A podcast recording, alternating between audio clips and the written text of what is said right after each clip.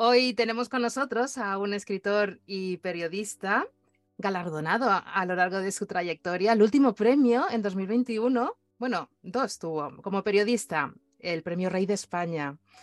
Y como escritor, el premio Primavera de Novela por Los Ingratos. Lo tuvimos eh, con nosotros en Voces el año pasado justamente para hablar de Los Ingratos, esa novela que nos conmovió tanto.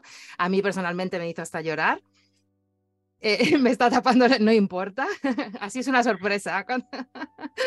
y hoy viene a hablarnos de su tercera novela de ficción, en este caso Los Incomprendidos, también publicados, eh, fue publicado con la editorial Espasa.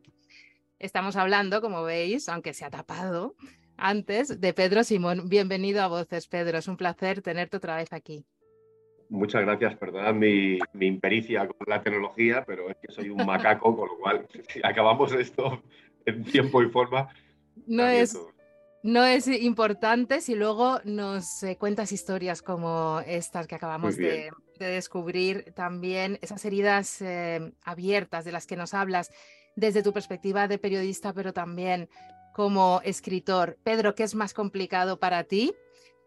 Eh, ¿Las heridas abiertas de la no ficción, aunque basadas en la realidad, o las heridas abiertas de la ficción, en las que tú mismo te tienes que abrir heridas para mm. ahondar en ti. Pues fíjate, por, por paradójico que parezca, eh, es más complicada la ficción. Esas heridas ahí, hurgar ahí, viscerarte eh, en, en, en, ti mismo, porque al final eh, estás ahí, ¿no? hurgando en ti. Cuando haces un reportaje, yo creo que estás hurgando en los otros y sabes mm, mm, ponerte ese impermeable con que llueva no, te afecta, ¿no? Tú terminas tu curro. Ayer estuve con una chica eh, en Badajoz que tiene metástasis, que se está muriendo, estuvimos hablando de la muerte para un reportaje para el periódico.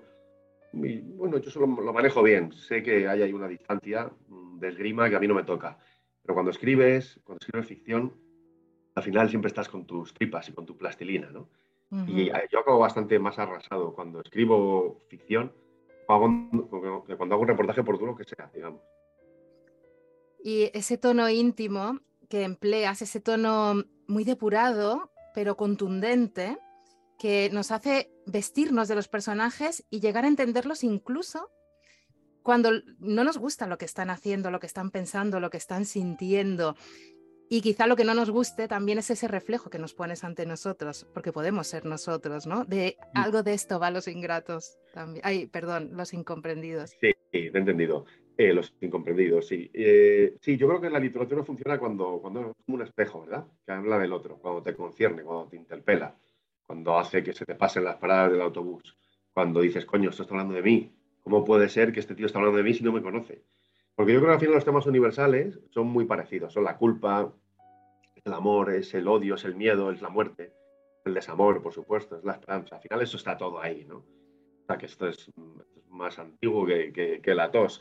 Y cuando hablas de eso y hablas de verdad, eh, yo creo que interpelas al otro y le concernes y le metes un poco el dedo en el ojo, que esto va a escribir, de meter el dedo en el ojo. Y, y bueno, a mí me gusta que lo que escribo mmm, duela. Los incomprendidos nace de, de, un destilado que tiene que ver con muchas sobremesas, y muchas comidas con amigos en las que te das cuenta que siempre acabas hablando de los hijos.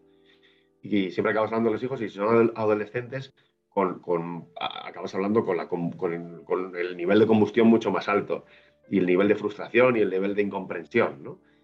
Y, pero te das cuenta que es una mochila que compartimos todos. Y, y, bueno, y de esto va a los incomprendidos, ¿no? las incomprensiones mutuas y, y de esa edad Heiser que es la adolescencia, que se maneja ahí con monosílabos y con y con muchos silencios que no sabes muchas veces cómo abordar. Y, y bueno, sí, yo, yo quería hablar de, de ese Frankenstein, la, niña novela, la niña de la novela es una niña Frankenstein que es la mezcla de las hijas y los hijos de muchísimos amigos, claro. Por eso muchos, mucha gente me está diciendo estos días que, que se siente concernida por el libro, ¿no? Porque al final, mm, yo no sé tú lo que piensas, pero yo creo, que eh, yo nací en el 71. Pues la gente de mi generación, eh, nos educaron con el tema de la culpa, ¿no? Siempre. El libro habla mucho de la culpa. Y, desde cuando tenía 6, 7 años te obligaban a esto de por mi culpa, por mi culpa, por mi gran culpa, ¿no? todos los días, como una especie de mantra yihadista que tenías que repetir, un disparate, ¿qué culpa va a tener un niño de 6 años, verdad? Bueno, pues con esto nos hicieron crecer. ¿Qué pasa? Que luego hemos, hemos criado, criamos a los hijos con culpa. culpa porque les has dado demasiado porque no, porque les has gritado porque no les has gritado a tiempo, porque em, les diste esto porque no se lo diste. Entonces es una mierda la culpa, pero, eh, pero siempre está ahí.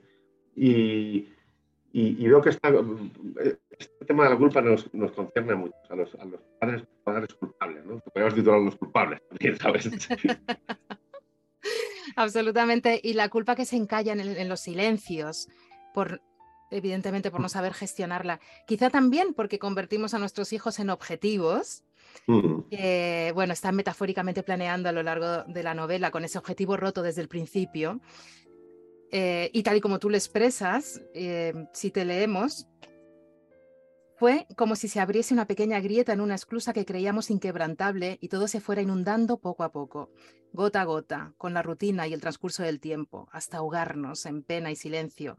Ya no me abraza esa foto enmarcada de la cómoda, aunque me pesen las manos como un yunque, ya puedo cogerla. Inés creció muy deprisa a partir de aquel puente. Ahora que lo pienso, de eso va esta historia precisamente, de los objetivos rotos. Mm. Fíjate, yo creo que si los si, los incomprendidos hablan de algo, yo creo que es la mala gestión del trauma en una familia.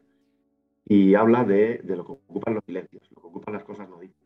Y cómo, paradójicamente, esas, cosas que no están acaban colonizando todo. Con una suerte de enredadera, eh, va metiendo poco a poco en un muro y acaba derribando el hogar familiar. Y, eso tiene que ver con, con, lo que no nos decimos. Estamos en la era de la... Nunca nos comunicamos tanto, a pesar de mi impericia, como estamos diciendo tú y ahora, Lorena. Pero, pero nunca yo creo que tampoco nos dijimos tampoco. Y esto en los ecosistemas pequeños de las familias se ven. Y siempre que hay una, un adolescente hay un monosílabo, casi siempre, como mm. primer modo de relación. Sí, no, bien, vale, ya voy. Y, a veces salen de ahí para, soltar una coz, ¿no? Claro, manejarte en esa comunicación es complicado. Y en esta familia hay unos traumas mal gestionados, uno más latente y otro más subyacente, y cosas de las que no se atreven a hablar o no quieren hablar, o no saben cómo hablar, o no saben cómo abordarlo. Pero van sumando las gotitas. Claro, sin, romper ese frágil equilibrio. Pero luego te das cuenta eh, de que ese trauma, eh, una, vez que, una vez que se habla, pues, el, elefante azul se va de, la sala. Sea que cuando, cuando nos decimos, las cosas empiezan a solucionarlos. Yo creo que los incomprendidos es una reivindicación de, del diálogo en los, sistemas pequeños. Y es una es una reivindicación de, que nos atrevamos a decirnos. y, que, bueno, y un, poco parecido a los ingratos, también es la reivindicación de, las emociones, ¿no? que tenemos derecho a emocionarnos y a, mostrar esas emociones. Exactamente. Que tiene, que ver con la debilidad o tienen que ver con enseñar la yugular y que el otro te pueda morder. Pues no, tiene que mm. ver con el fundamento humano, ¿no? porque eso somos. Y el momento que nos deshumanizamos, las cosas van moviendo monstruosas porque se nos olvida que éramos humanos. Pues, y, aparte está la tecnología conspirando constantemente eh, eh, para que creamos que estamos más cerca, pero, estamos más lejos. Sí, porque forma como una especie de pantalla también. Lo podemos usar de protección, pero también es un muro eh, infranqueable a veces. Em, me ha gustado muchísimo, es em, totalmente em, claustrofóbico esa manera que tienes de describir los espacios habitados por el dolor y el silencio, que se, que se materializan prácticamente. Un hogar que debe ser un lugar sobrecogedor, o sea, que te, que te, proteja, que te acoja, y de repente se convierte en em, una serie de islas en guerra unas con otras, eh, donde la gente no sabe cuál es eh, su lugar padres que corren como perros detrás de un beso, una muestra de cariño de sus hijos, hijos que tienen miedo de hablar por la repercusión que puede tener tanto en los padres, en empujarlos hacia el abismo, como bien describes, ¿no? Eh, a veces contarle cosas a los padres o contarle problemas de los hijos es empujarlos un poquito más hacia la muerte, que mm, entonces... Mm. Eh, qué, complicado, porque claro, también es físico, no solo es... Eh, sí, hay, hay una frase en el libro que, dice, lo malo de tener una casa eh, más grande es que eh, tocaba más metros para menos gente. ¿no? Mm. mucho la escalera social a veces. A veces eh, deseamos cosas y cuidado con las cosas que deseamos, ¿no? porque a veces se cumplen. Entonces, este padre que viene de un barrio humilde, que puede ser cualquiera de Valencia, que, la gente tenga en la mente, quiere aspirar a, a la familia, ¿no? como todos, quiere aspirar mm. a, estar en ese otro barrio mejor que todos también tenemos en la cabeza de Valencia, que está no muy lejos del otro, que es humilde, ¿no? Entonces, mm, luego, bueno, pues te das cuenta de que, de que, ese viaje tampoco era para tanto, ¿no? Al final, los viajes que tienen sentido son los que tienen que ver con los afectos, que siempre están por ahí. Y estos son los viajes que no resuelves. Las curvas peligrosas tienen que ver con, con estas, ¿no? No con los otros mm. viajes. Y citabas tú el dolor, eh, esta familia, ¿no? Ahí el, el, tema del silencio, que es muy presente. Eh, el, el, el, padre no se atreve a hablar eh, y considera que su hija es una especie como de, de, cofre, que a lo mejor está ahí encriptado.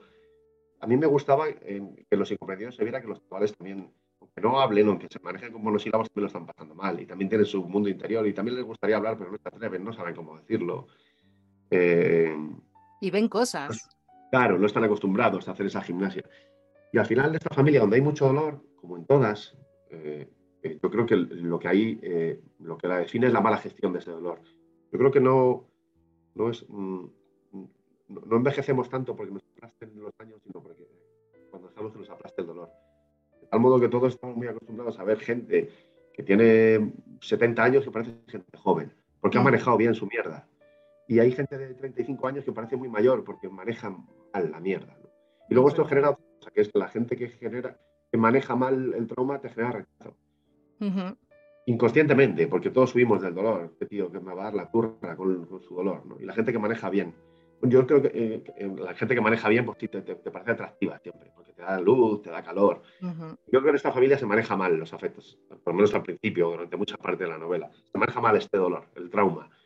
Y insisto en lo de antes, ¿no? el, comienzo de, de, la solución comienza cuando rompes ese muro de silencio y comienzas a hablar. En esta familia todos van al psiquiatra, que también me parece muy, muy definitorio de estos tiempos. ¿no? Y, Pero interesante porque gracias a ese ejercicio, bueno, a, esa, a, ese, esfuerzo o a ese recurso de acceder a, a un psiquiatra o a un psicólogo especializado, eh, pueden comenzar a dar pasos hacia el entendimiento y la comunicación y la aceptación de muchas cosas en esas cartas que se mm. escriben, sobre todo el, padre a su hija, ¿no? Mm. Sí. Qué, íntimo que es eso, el escribir para poder expresar. Sí, es una forma de, de desnudarte, ¿no? Yo creo que la escritura casi siempre, los procesos terapéuticos tienen que ver con desnudarte. Y yo creo que la escritura que funciona es la que, la que tiene que ver con alguien que se desnuda. Y yo creo que eso lo notamos. Cuando algo es de verdad y lo lees, lo notas. ves que está hablando de ti, ¿no? Y, y en esta familia, pues sí, eh, hay mucho muñeco roto y cada uno por diversas circunstancias y todos necesitan irse a un hangar a que, les arreglen las piezas. Y, bueno, y, y, ese tránsito lo hacen y a mí me gustaba, me gusta que los personajes de la novela sean muy reales y sean y, sean personajes rotos, porque yo creo que hay una palabra horrorosa es la pureza. Mm. Yo creo que los eh, bienaventurados los impuros, porque tiene mucho más que ver, más, más que ver contigo y conmigo, ¿no? sí, sí. Y porque la pureza además tiene que ver con un supremacismo y tiene que ver con mm. una posición hegemónica que, que tiene poco que ver con, con la realidad de la gente. La gente está, generalmente tiene, algún, tiene cosas que arreglar. Mm. Muy poca la gente que no tiene cosas que arreglar. Y, y, y de esta familia, bueno, pues casi todos tienen cosas que arreglar. Y luego cuando rascas en la gente, en tus amigos, y a la tercera caña, que casi todo el mundo tiene cosas que arreglar. Lo que pasa es que muchas veces no te quieren ir con tu mierda. Exactamente. También, em, aparte de esa culpa, tenemos eh, como, bueno, está, está ligado a esto, como las fronteras entre conceptos no, no, existen en realidad o son translúcidas entre la cordura y la locura que abordas también la enfermedad mental eh, y el impacto en, Javier a lo largo de su vida y que le condicionó o le llevó a ser editor, eh, a tener una editorial. También algo muy interesante, tenía que ser editor Javier. No, no podía ser periodista, podía haber sido periodista. podría haberlo sido, sí, pero me hacía gracia esto, ¿no? De que la, la madre arreglase vidas de verdad siendo neumóloga y él arreglase vidas de eh, ahí ah, lo has muy rotos, como el tío esquizofrénico. Yo he levantado una bandera por. Yo, yo tuve un tío esquizofrénico y, y, quizás ha sido de las personas más inteligentes que he conocido. Todo el mundo que tiene por ahí un esquizofrénico en su vida sabe que son personas con una sensibilidad muy grande y con una inteligencia muy desmesurada. Y eso es parte del problema luego de, la enfermedad mental, porque sienten todo muchísimo. Y a mí gente así, igual que los ingratos, una persona sorda, mm, analfabeta, nos, nos, abría el mundo, de algún modo a, Javier, su hermano, su hermano mayor, que es su hermano Paco, que es una persona esquizofrénica, pues también le abre el mundo, ¿no? Le lleva a este kiosco donde es, el, ultramarino de los ingratos, ¿verdad? Donde pasan cosas y donde se empieza a, relacionar con el mundo. Y ahí, y ahí, y ahí descubre la cultura y descubre la música y descubre también el, amor de algún modo y, y, la generosidad.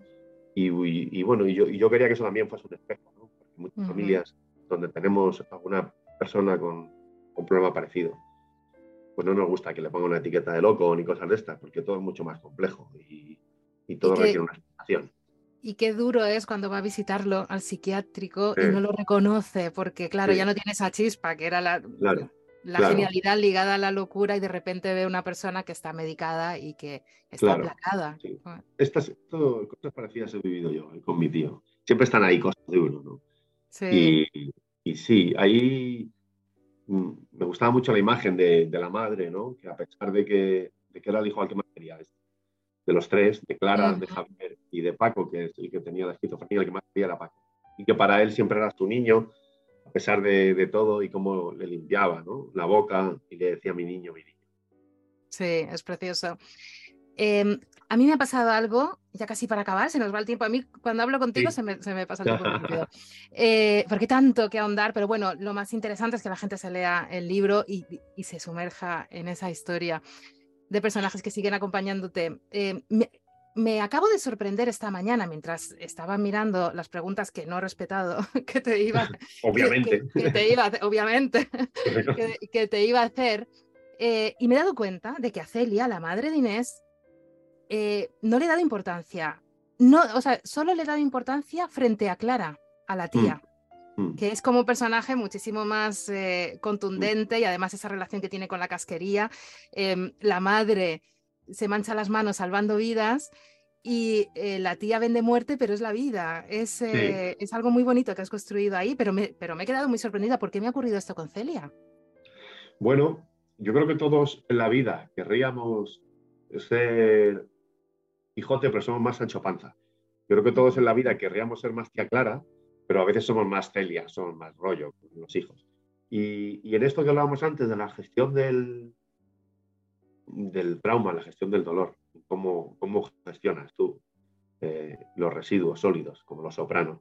Mm. Eh, entonces, eh, todos, uno de los personajes que mejor gestiona esto, y por eso parece más joven, era tía Clara, un mm. personaje ritmo, ¿no?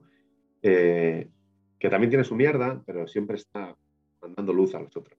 Entonces, mm, eh, también es un homenaje a esos tíos que no tienen hijos, que se atreven a hablar de los hijos de los demás. Eh, y, tenemos derechos.